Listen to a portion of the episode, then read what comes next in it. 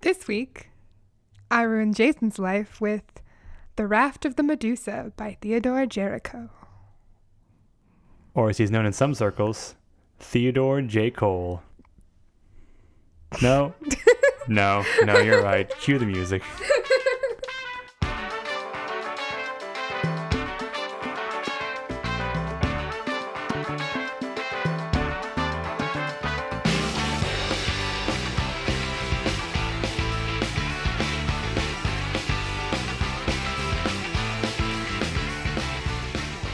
Hi, welcome to Ruin My Life, a podcast about forcing your friends to like the things you like. I am Jason. I'm Kelsey. Kelsey, welcome to the podcast.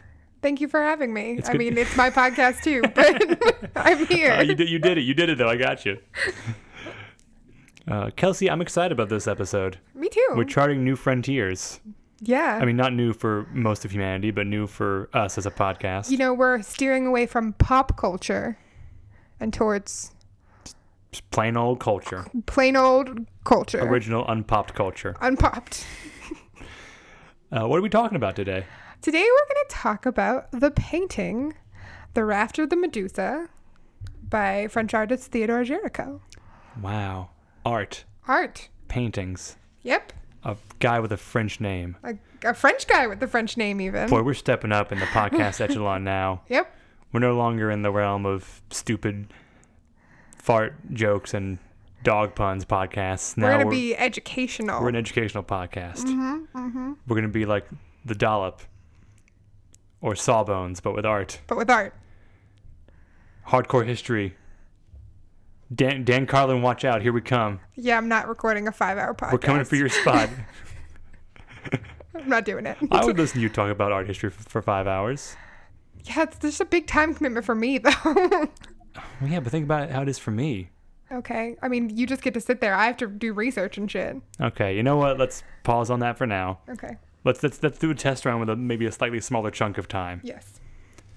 So, you know, Kelsey, about 50 minutes. give or take, depending on how we feel that week. yeah, Kelsey, c- uh, let me start off with just a question sure. that I think will just get us right to the heart of the issue. Okay. What is art?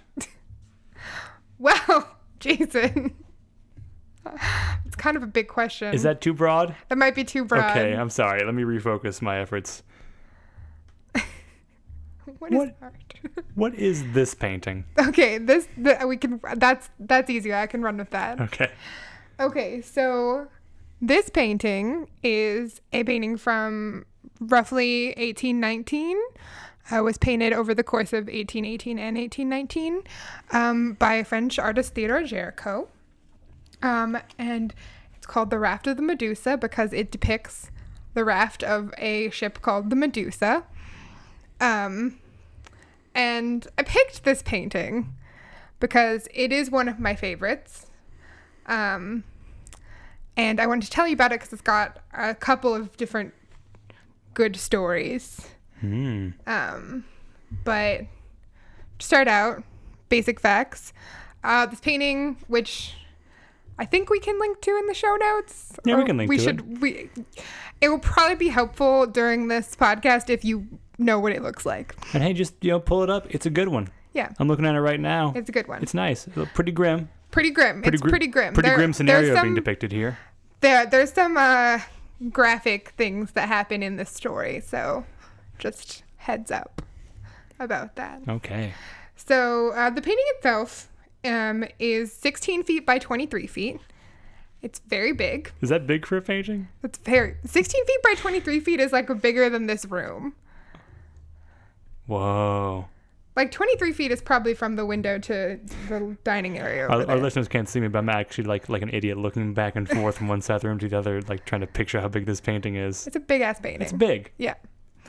Um, and it was completed when the artist was 27, Oh my god. Which- no, why did you tell me that? is how old we are. no.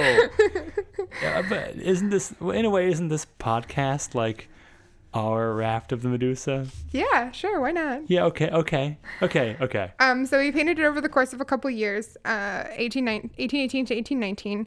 Um, it was uncommissioned, which is kind of huge at that time, because he wanted to generate entrance, interest and launch his career as an artist. Um, So he was working for exposure. yep. See? Basically. See, guys? You know, you artists out there, you get all, you know, finicky about working for money or exposure. This guy did it. Old J. Cole himself, he did it. Yep. Just saying, you could all stand to learn a thing or two. I'm going to stop. I'm going to stop now. So, um, so just to describe it a little bit, the painting depicts a raft with uh, a bunch of um, survivors of a shipwreck of the Medusa um, hailing a passing ship in the distance. Which this was an actual event that happened three years before he painted the painting. So I want to talk about that a little bit because it's kind of a crazy story. Okay, bring it on. Um, so the painting itself is, is very grim. There's some people dying and dead and, and very desperate and, and beyond hope at this point. Um, but the actual shipwreck of the Mu- of the Medusa happened three years earlier. Um, the the boat was on um, on its way to Senegal, um, where the French were getting ready to recolonize Senegal uh, after they took it from the British or the Belgium when they divided up Africa between everybody, you know. Off to such a nice start already. I know, right? Mm-hmm. Um, and basically, just prior to this, uh, Louis the Eighteenth wanted to um, sort of reposition the French Navy under the Royalist, so to be the commander of this fleet of boats and the captain of this particular ship. Um, he appointed uh, Viscount Hughes de Ray Chamar- Chamarays, I think is how you say it, but that's probably wrong. My pronunciation is going to be bad this whole episode. Is Just- that Viscount? Viscount. Is that the guy's name or is that his that's rank? his title. Viscount. Viscount, yes. Um, uh, despite his kind of inexperience in, uh, you know, sailing, he had about 20 years of experience, which would not be enough to be the captain of a ship of this fleet. Um, there were three other ships on on the convoy with it, which is the Argus, the Echo, and the Loire. And on the Medusa was this Viscount, um, the newly appointed governor of Senegal and his wife. Basically, they wanted to get to Senegal as fast as possible, which would mean sailing close to shore so as not to, like, you know, lengthen the route. Yeah, right in that HOV lane. Yeah, Yeah. basically. um, and despite advice from the other captains in the fleet and who were more experienced than him, um, he decided to do just that, even though it can be somewhat dangerous because closer to shore it is shallower. This is the part of the movie where the Viscount is like arguing with someone who's telling him not to take that route, and he's saying things like, "This ship could never crash. Yep. I bet my life on a on a raft. We'll never need them." in addition to that, he appointed a civilian as in charge of navigation who had pretty much no experience and and put him in charge of, of making sure they were going the right direction. This might not be a question you have the answer to, uh, Kelsey. Why would he do that? I really don't know. I know he was inexperienced for a captain, but 20 years. You think you realize like, boy, maybe not everyone can do this. yeah. Yeah, basically. Um, so one of the other ships, the Echo, the two, the Argus and the Loire fell back because they couldn't keep the pace because the, the Medusa was the fastest ship and it was sailing very close to shore. So the those two ships fell back and took a safer route. The Echo. So they're basically like, I don't think this Oh. they're guy kind knows of like what he's "Fuck doing. this!" the Echo kept pace um, and tried to get the Medusa to move further out. Um, Are they, just, are they just shouting across each other like from ship to ship? Probably. I would think about the image. Like when you see like two guys pull up next to each other and like on in cars and like yell at each other through through the win- open windows. What's going on there? you want to go? You want to go? What are they talking about? I don't know. But uh, the captain and the Medusa wouldn't listen, and eventually the Echo moved out to out to sea alone because it was dangerous. and then on July 2, 1816, um, about 50 kilometers off the coast of Africa, the Medusa ran aground, hit like a, a reef, and um, got stuck. Again, I don't know much about ships, but Yeah. you don't want to do that. No. No, Generally speaking. generally speaking. Okay. No, it's stuck. Yeah, you Mm-hmm. don't want to go aground. Yes. And it ran aground at high tide. So um that means if it had run aground at low tide, that means there would be more water coming in and they could maybe refloat the ship when there was more water going in with the tide. Um, but since it ran aground at high tide, that means it's only going to be less water. Ooh. Um, so ship stuck. It sucks. Um, then the captain refused to jettison the 14 three ton cannons that were on the ship. So maybe make it lighter and refloat it. So the captain and the viscount are two different people. No, the right? captain is the viscount. Oh, okay, okay, okay. Um, and the governor, the newly appointed governor, was also kind of like in charge and was heavily influence, influencing the captain in these decisions. Um, so the shore was 30 miles away, which is maybe in viewing distance, but like that's far. I can't get over the fact that he didn't drop the cannons. Yeah. We can't Carloose these cannons. What if someone tries to sink our ship? Um, and so the raft was originally constructed to float the ship's cargo. So all the stuff the ship was carrying, they were just going to put it on the raft and try to refloat the ship, um, and then not lose any of the cargo. But on July 5th, so it's been like three days now, um, a gale developed, a big storm, big windstorm developed, and the boat was breaking apart. So basically, um, everyone had to get out of there. So 146 men and one woman were um, herded onto the raft instead of the cargo. Boy, that's that's the first person in the story I've felt bad for. That one woman. Yeah, wow. One woman on a ship with like 150 dudes. I mean, there was other there was other women, but they got to go on the lifeboats, Oh, okay. um, and the rest of them were um, put in lifeboats. So in the lifeboats are you know the captain, the governor, you know various nobles, some of the crew, but like high ranking people. Most of the crew is on is on the raft, and the rest of the civilian passengers are on the raft. Is the navigator on the lifeboats or is he on the Yep, raft? He's on the lifeboat. okay. Um, and then uh, 17 men stayed behind on the boat. The raft was 7 by 20 meters, so it's a pretty big raft, but 146 people on it. Um, and so the rest of the crew that was left after the 17 on the boat and the 146 on the raft went on the lifeboats. What are those guys who are staying behind on the ship doing? Uh, staying with the ship, hoping it gets rescued.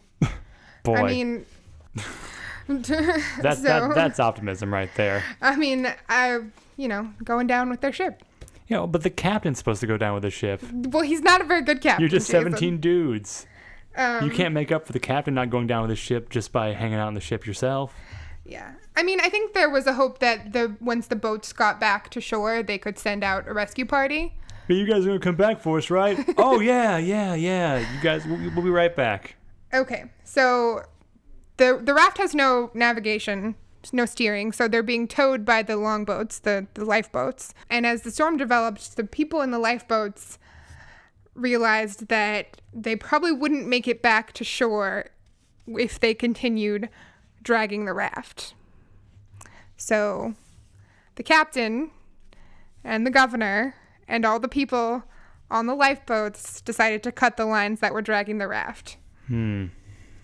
So they've basically just let left the raft adrift in gale force winds. Presumably, you know, the people on the lifeboats make it back. Um, but on the raft, so they they have no steering, they have no propelling, like they're just floating adrift. Um, they have no water, they just have wine. Um, So it's not all bad. and very little food. Hmm. Um, Well, You can fill up one drink. the first night, 20 people were killed or committed suicide. Ooh. Uh, the edges of the raft became insecure and started to break apart, and people fought and killed and died trying to get to the secure center. Um, this is, the, you know, the sad How part. big is this raft? It's, you said in meters. 20, 20 by 7. How, how big? How big is that compared to this apartment? I mean, 20 meters is like a meter's what, like three and a half feet? Mm, okay, So 60 feet, that's long. that's, That's long. longer than this apartment. Bigger even than the painting Yeah. that inspired. Yes.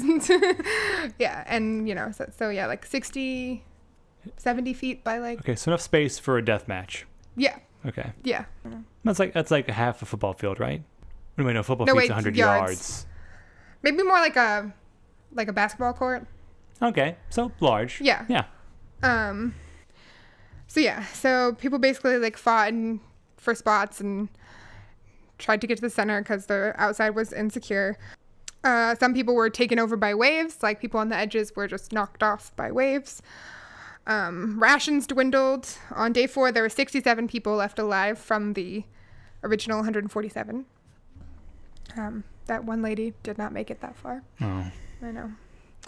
Um, I was rooting for her. uh, rations dwindled. Some people resorted to the food source at hand. What are you saying? Well, Bottles of wine, no, old pieces of wood, no, sharks. unfortunately, no. Wait, that okay? Wait. So there's no food on the raft. No food, but there's a lot of dead people. Oh. Yeah, Ooh, cannibalism. boy. Um, so by day eight, the fittest amongst the survivors decided, in order to ensure their survival, that they would throw the weak and the dead overboard, which left 15 men, 15, to be rescued by the Argus on the 12th day that they were adrift on the raft. Wow. So the Argus came upon them. The Argus was one of the ships from the original fleet. It came upon them by accident, basically. And the the the scene that's depicted in the painting is um, them spotting it for the first time. And that's like the 15 worst dudes too. That's like the 15 dudes who are like, no, I've got to make it. I'm strong. Yeah, pretty much. Must have been a hell of a thing for the Argus to see though. Yeah. Um, Hey guys, how have you been? kind of sucky. How was- How was the trip? Ooh. Ooh. Ooh. um, so five of the fifteen remaining crew died within five days of the rescue. Hmm. So 10, 10 people made it off that raft, basically. Good. I don't like these people. Um, I, Of should, I shouldn't say that. I guess they went through an Um, awful thing. so But they are the. I mean, at this point, the only people left alive are people who like thrown other people off the edge of Yeah, the raft it- and eaten a bunch of people. yeah, I'm not really on their side anymore. basically yeah. and also from the get go, they were all like, you know, heavy, heavy colonialists. I mean, these people are like the the man in the center of the um the painting is a is a black man. Um these people are are crew, they're workers. They're not some of them were Africans. Oh, Yeah. wow. Um I retract my statement and would like to back delicately away worst from the people- entire subject. the worst people in this story is, are definitely the people who made it onto the lifeboats. yeah, I mean, decided to cut them off. Well, well, yeah, well, yeah, second to those people, right? Um I mean, this is a survival situation. Um Like I've always said, sur- people who survive are cowards. So, 54 days after the original shipwreck, uh, Captain Viscount, I know I'm confusing you more, uh, sent a uh, set out to recover the gold that was on the original ship Ugh. because he's a terrible man, and found three of the 17 men who stayed on the ship alive. 54 no. days, Oh, I was like two months, I was like, what happened to them? They they had the, oh, but it was two months. two so- months. Did they eat any- anybody? I don't think so. I think they had rations. Also, fishing. Wait, so but how'd they die? Um, maybe they did. I don't know. I assume they. I don't know how they died. I don't know how they died. That was not in my Mm, research. Lost I'm to sorry. hi- lost to history. lost to history. No one knows, as far as you know, listener. It just makes me so mad that they only found them because they set out. He went to go fetch the gold yeah, because he's terrible. yeah. I mean, I- although like those three guys probably they probably feel pretty good about it. Well, not good. Got a good story. Sorry, this thing turned out a lot more gruesome than I anticipated I'm sorry. when I when I was cracking wise about it. um. Okay. Oh. So, uh, Captain Chamare was court-martialed. Um, and acquitted of three of five counts. Um. What? Yeah. Yeah. He was found guilty of incompetent navigation and abandoning the ship with passengers still aboard. Yeah. And even on just those two counts, he could have been sentenced to death, but he only got three years in prison. Three years. Mm-hmm. Did he have to eat anybody while he was in I prison? don't think so. Probably a pretty nice prison, actually. Yeah. Uh, the, the governor of Man. Senegal was forced to resign. Um, basically, it was a whole big scandal in the French government and French military. It got a lot of press, and the survivors like wrote about what happened and and vilified, rightly so, the people in charge. Right. Um, they actually found the site of the shipwreck in 1980. Oh. That's that's nice. which is pretty cool. That's the story of the shipwreck of the Medusa. Mm, boy, Yeah, it's kind of a it's kind of a juicy one. it went so much worse than I'd anticipated. I'm sorry. I did. It, it's a little gruesome. I mean, I, I should I should have. Yeah, I mean, you, you can't tell from the painting that anyone was eaten. No, no. They, they look like they just. I mean, it looks it looks bad. It A doesn't lot look- of them are dead. yeah. I mean, I have to imagine if they were actually dead in real life, they would, they would have been thrown from the raft. Yeah. Yeah. anyway, Anyway, so that's the story, and like, and the gruesome parts of it are important to why it's important art historically. So I just want you to know that. Um, so Jericho's painting is important in- in the course of art history because it's kind of a like sort of bridge between neoclassicism and romanticism. And romanticism is one of my favorite periods of art. Um, and this is kind of the work that is probably not most associated with it, but is, I think, one of the most important as far as the movement goes. But Jericho's kind of an interesting dude. Like I said, he painted this uncommissioned um, just to sort of cause a stir. Basically, he wanted to be noticed, but he also chose a very like anyone would have known what this was. This was a huge, a huge scandal a couple of years before, and it the French audience would have been like, "Oh, oh, boy, look at this hot take over here. Look at this hot take. Exactly. It was a hot take. It's a hot take. But Jericho did, he was very obsessive about um, getting it right. He um, worked with survivors. Um, he kind of had this obsessive uh, attention to what corpses and, and dead flesh looked like. He visited a lot of h- hospitals and he sort of like checked out body parts from asylums and stuff. So he could sort of observe them in their rotting nature. Wow. Um, he's not the first person to do this. Like Da Vinci did stuff like that all the time. wow. Like, Being a painter's a wild job. it's a wild job. Yeah. Man. Um, but yeah, the the detail of the corpses is like kind of one of the things that makes this painting so striking, and and you have to remember that it's very large, so most of these are going to be like life size, maybe a little smaller, but not not really. Um, so he painted this just after breaking off a uh, affair with his aunt. Um, Well, okay. Yeah. The story's taken a turn. I know, right? he uh, was that was that is that like a French thing?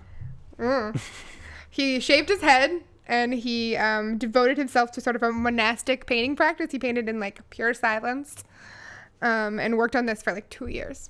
Do you have any any questions thus far? Yeah, yeah. What podcast did he listen to while he was painting? I don't know. Like, right? Yeah, What? I- How do you? Two years of silence. It's gross. you don't even have Invisibilia. Or Mem- Memory Palace. You All need things- a lot of memory power. You- you- boy, it's a lot to take in.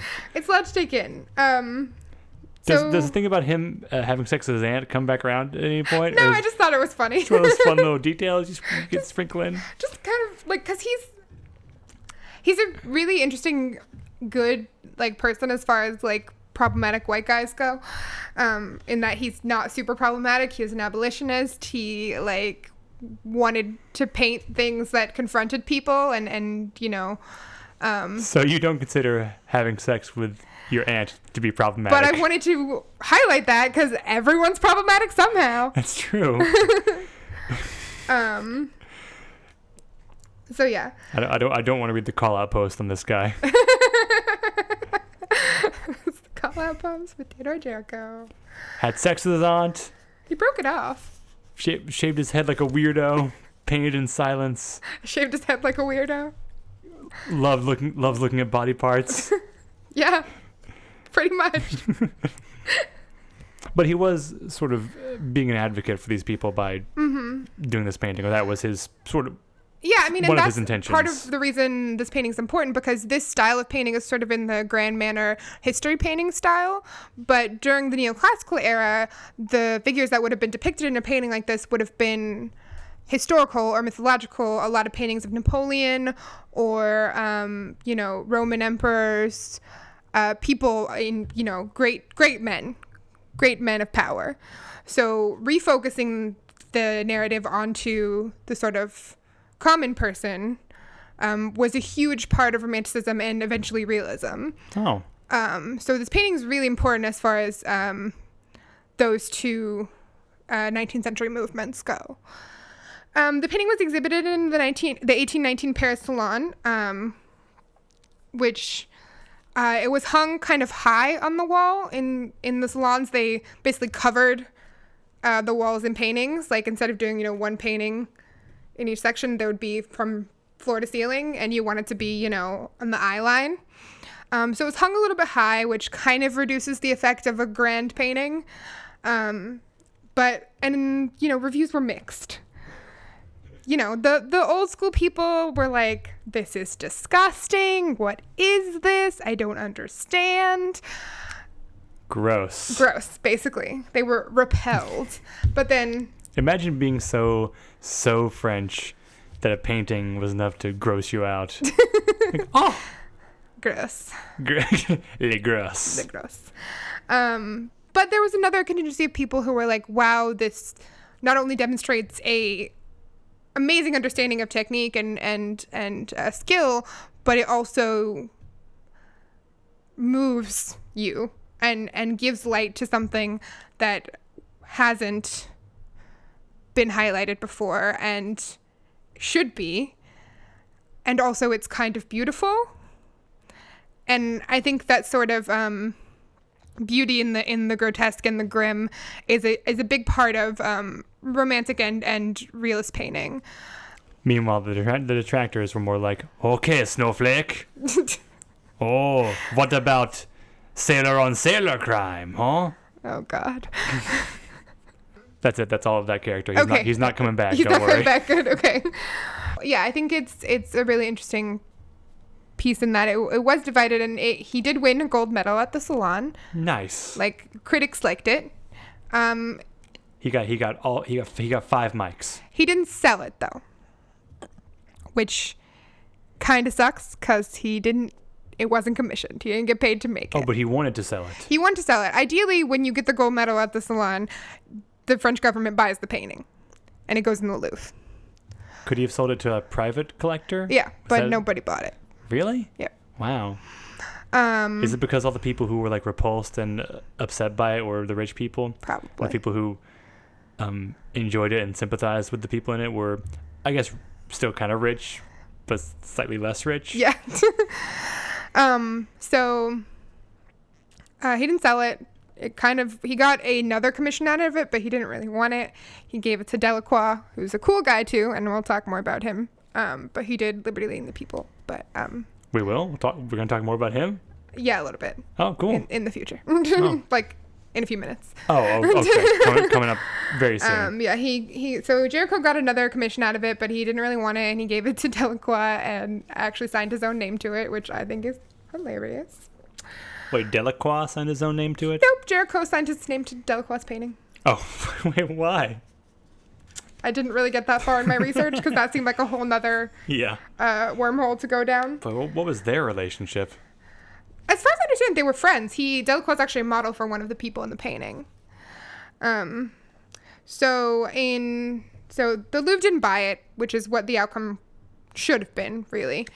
Um, so it was exhibited again in England in 1820, where it was hung lower and it you know was a little more monumental the reviews were much less divided and more wholly positive it also coincided in a time in which um, abolition agitating was happening in england and that was a big part of it um, as the, the he- i would say the hero of this painting is is a black man and that was very revolutionary and pretty important politically as far as art goes the the um the salon and the academy in in France at the time is just so rigid and like doing something like this was I can't stress enough how not normal it was. So and he so he he exhibited in London to much acclaim.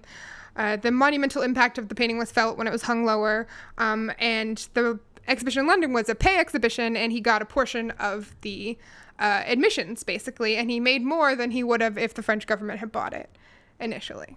So good on him. Nice. Um, mm-hmm. It had a happy ending for his wallet. so uh, Jericho died in 1824. What? Yeah, at No. like 32.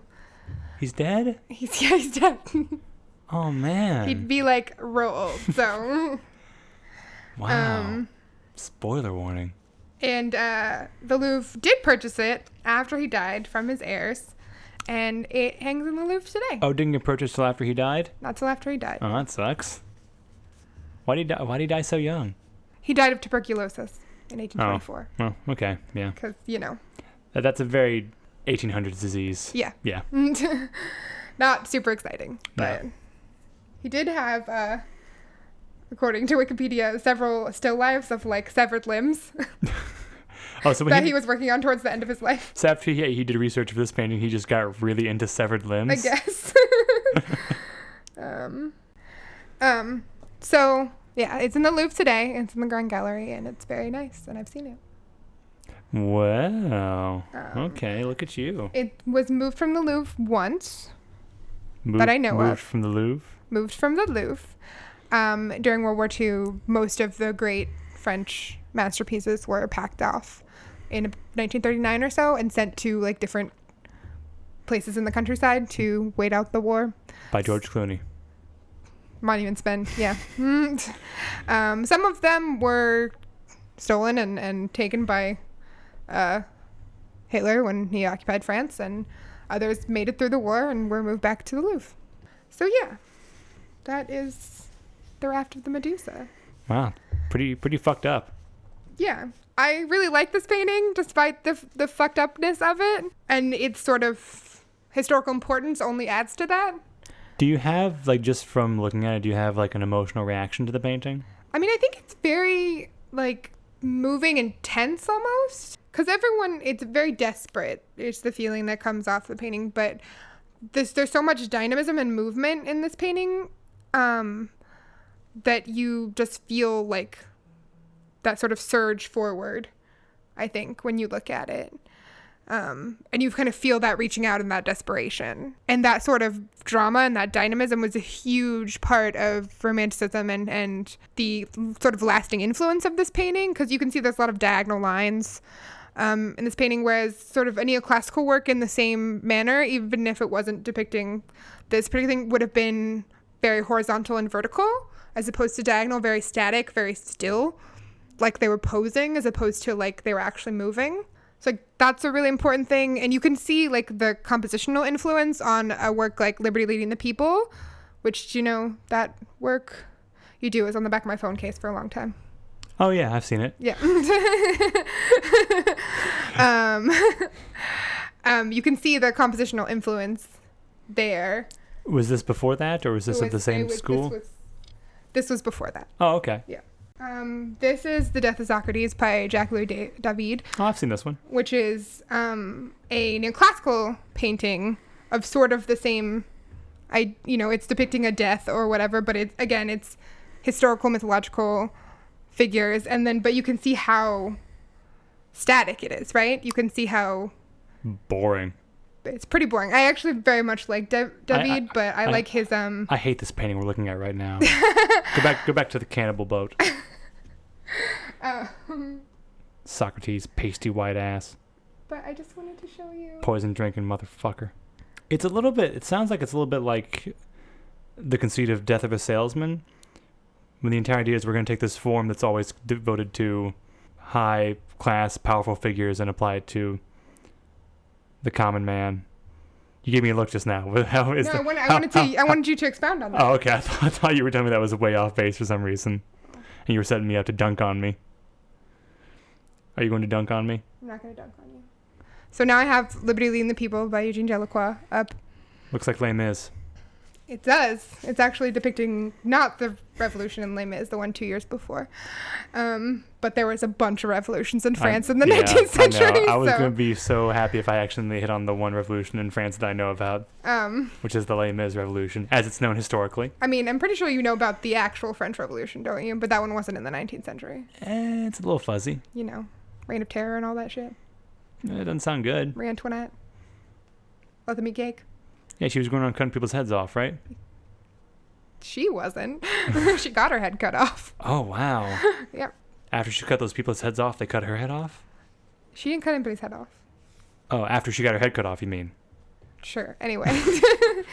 um, but you can see how this is sort of like a reverse composition of the the Raft of the Medusa. It's it's facing towards us instead of facing a- away, Away from us, yeah. to speak very generally. Yes. Um, so Oh, that's clever. knowing that um, Delacroix and Jericho are friends, you can see the influence there. Oh, Delacroix did this one. Delacroix did do this one. Oh, Probably we're gonna okay. talk about him again. Oh wow, it happened. It came back around. So yeah, and he Delacroix's probably, I think, the best known romantic painter. Um, and again, this is And he makes a delicious flavored seltzer water. yeah, That's what most people are gonna know him from. Lacroix. His his his his, his delicious raspberry lime essenced water. Yeah. Um and then this is also this is a little more in line with neoclassicism because this is a sort of metaphorical depiction of common people in which like each person in it represents a a kind of person as opposed to like actual people. The one guy in the front looks like Lincoln. He does.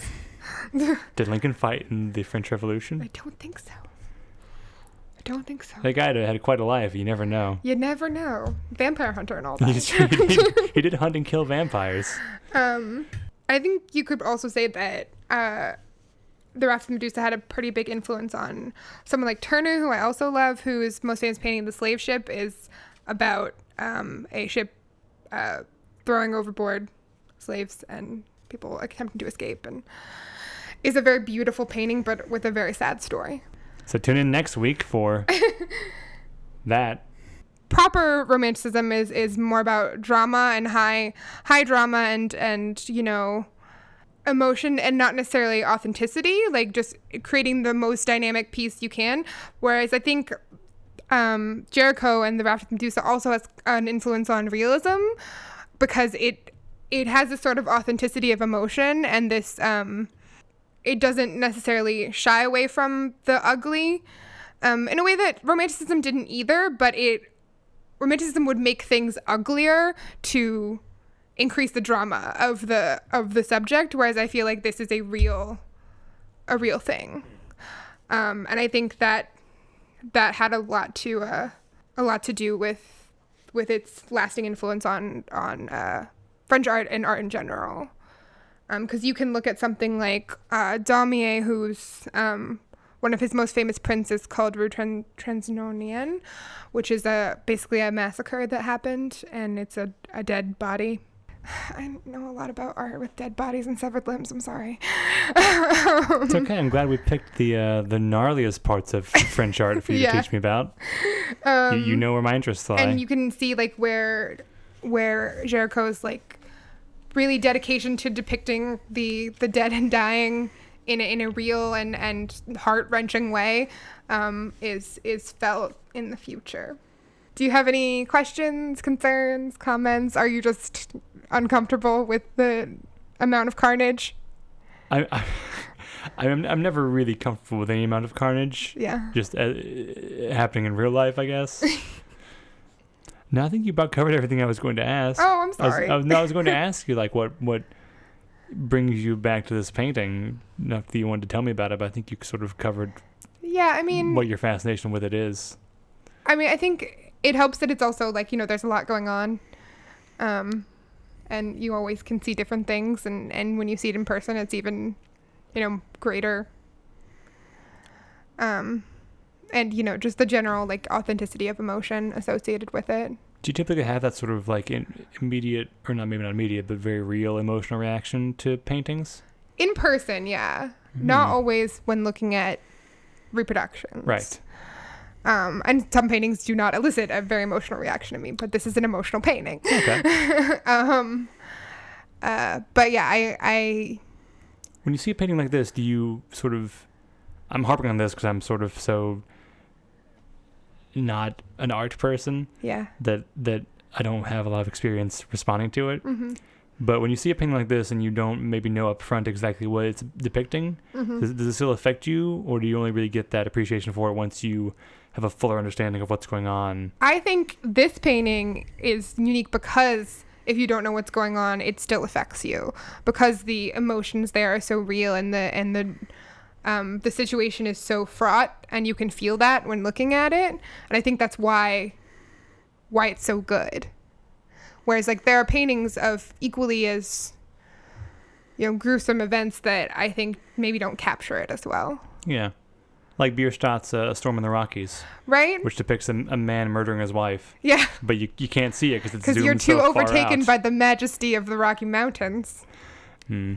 You know, when me and Sarah, There's a lot that happens in that painting. is there actually a murder going on in, in Storm in the Rockies? Probably. I was kind of I was bullshitting there, but you, I I'm, I'm worried. I honestly, might- I've I'm- looked at that painting a lot, and I would not put it past me, past it. How have you? How much have you looked at that painting? Like, The first year I worked at the Brooklyn Museum, or the first six months when I was working at the Gautier exhibit, um, the entrance to the exhibit was right where the entrance to the rotunda is. mm, So I had to stand there seven hours a day, look at that beer shop painting.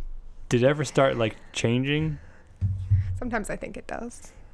I, Uh, Morgan told me he used to not be able to sleep in the morning, like as a kid. Yeah. So he would go out into his parents' living room on like Saturday morning, and like sit on the couch and stare at this painting they had on the wall of like it's like a western scene of like you know cowboys riding across a plain. Yeah. He would stare at it so long, and he was so sleep deprived. He would like see the figures in the painting start to move and run as if as if they were in motion. Yeah. Is Yeah. it, is it like that? a little bit. Is that a thing that happens? it's really fun to look at that painting with kids and just ask them what they see because they always see things that like I ne- normally don't look at.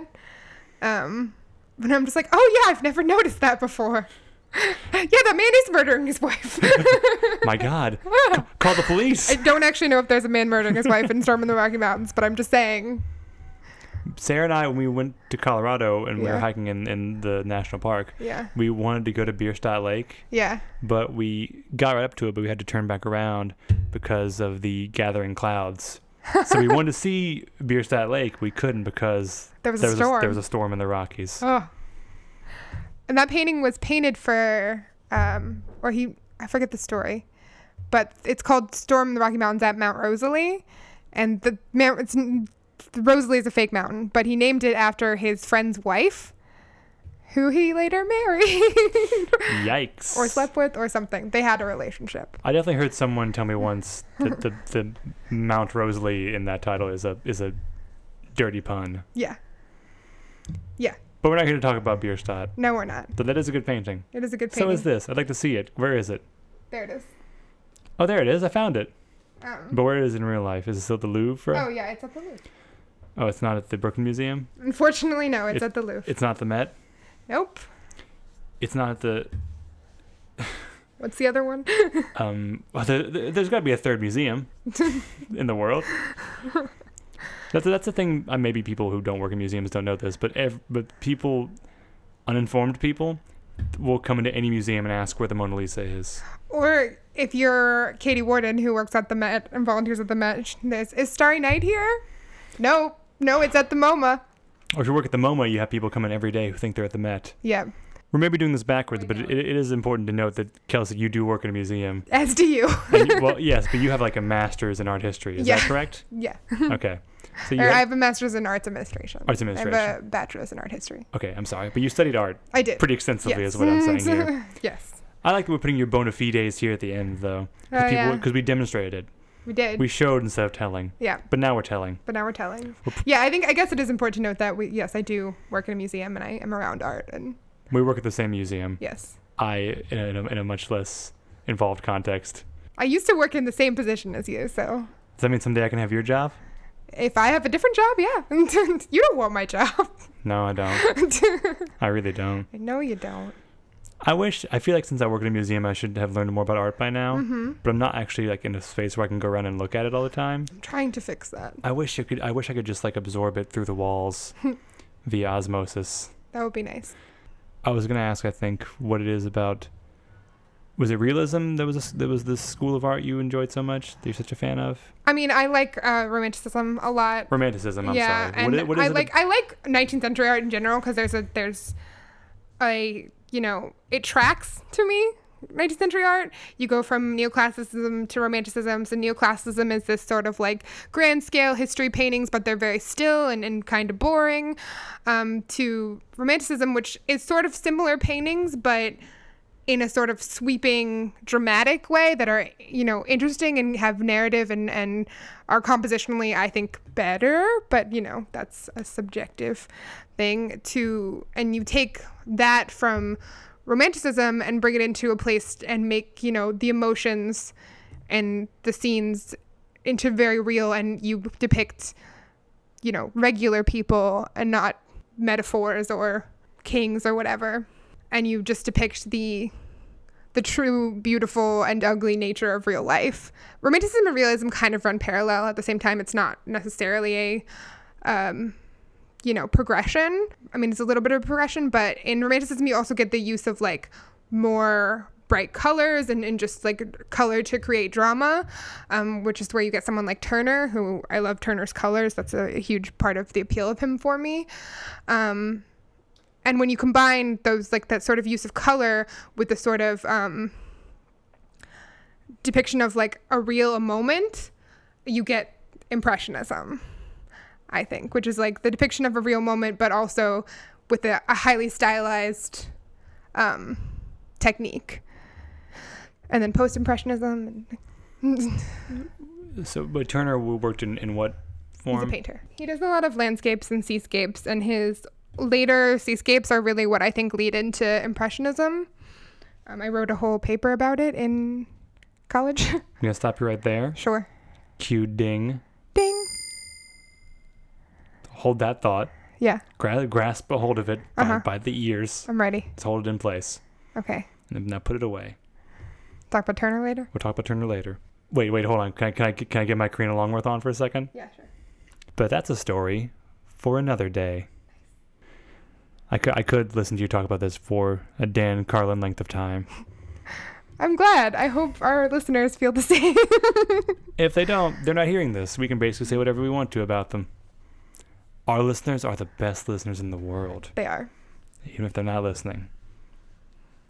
We still love them. We do. If they're not listening, then they're not listeners. So, Mm, mm, um, yeah, so that was my sort of art history pitch to you.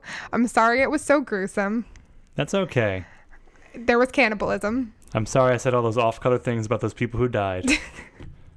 I mean, at least the governor lost his job. And the captain did have to go to jail for a little while. He should have died, but they, you they know, should- they should put those two dudes on a raft in the middle of the ocean and made them eat each other. that should have been their punishment. Ugh. Oh, well, thanks, Kelsey, for for. Te- I feel like I've learned. I hope you have. I don't always feel like I've learned at the end of these episodes, but this Yeah. time I really do. I feel like I'm I've grown as a person too. I, I want to emphasize that I'm not an actual like art historian and that there are more nuanced and and and probably better interpretations of this work. Disclaimer. Disclaimer, Disclaimer. because I need to have a disclaimer. like it's important. Um, Jason and Kelsey are not experts. we're not. Got any recommendations before we set sail? Ooh, ooh, bad choice of words. Ooh, ooh, too soon, too soon. Ooh. um, as far as like artists, you should look at. Did you like this painting? I did. Yeah. I mean, I, I want to see it, but I know that's, that's Yeah. that- it'll happen. Just Yeah. I need to make a list of for whenever I go to France. My mom went to France and she had like a day in Paris and she's like, We're gonna go to like three museums, so I need like a hard and fast like tour of the Louvre. Like what things should I go see? And I gave her a list of like 10 pieces and the Mona Lisa wasn't on it because the Mona Lisa is super disappointing in person and don't go see it if you're at the Louvre. You're not gonna enjoy yourself. It's all little.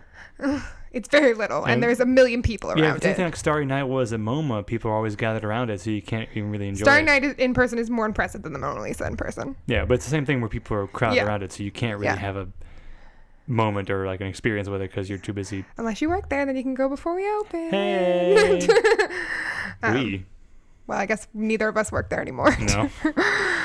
um, and I gave her this list, and this was on it. Um, as well as like an there was I tried to diversify the styles and and periods and stuff, and she's like, "Why isn't the Mona Lisa on there?" It's like, "Cause it's not good." Because it Because sucks. it's like there's better Da Vinci like that you should go see, and I told her to go see um, the Marie de Medici cycle, which is a whole room of this this cycle of paintings uh, by Peter Paul Ruben Peter Paul Rubens Peter Paul and Mary. Rubens by Rubens Rubens I think it's Rubens I don't Paul, remember Paul Rubens. Ooh, I don't think it's Paul Rubens. um, and it fills up this entire room and it's the cycle of this woman's life and all these paintings. And they're not really like my favorite style, but it's just very impressive in person. And she was like, everyone made me go see the Mona Lisa, but I made them go to, to this thing. And everyone was like, this is amazing. And I was like, so, moral of the story if you're going to museums, listen to your art history nerd daughter. That's all I'm saying. It's a very specific lesson. You know, or your art history I- nerd friend. I'm not sure how many of our r- listeners can take that lesson to heart. or your art history nerd friend. Here's the real lesson. Fuck Mona Lisa. That's the real lesson. Special thanks to art for existing. Yeah.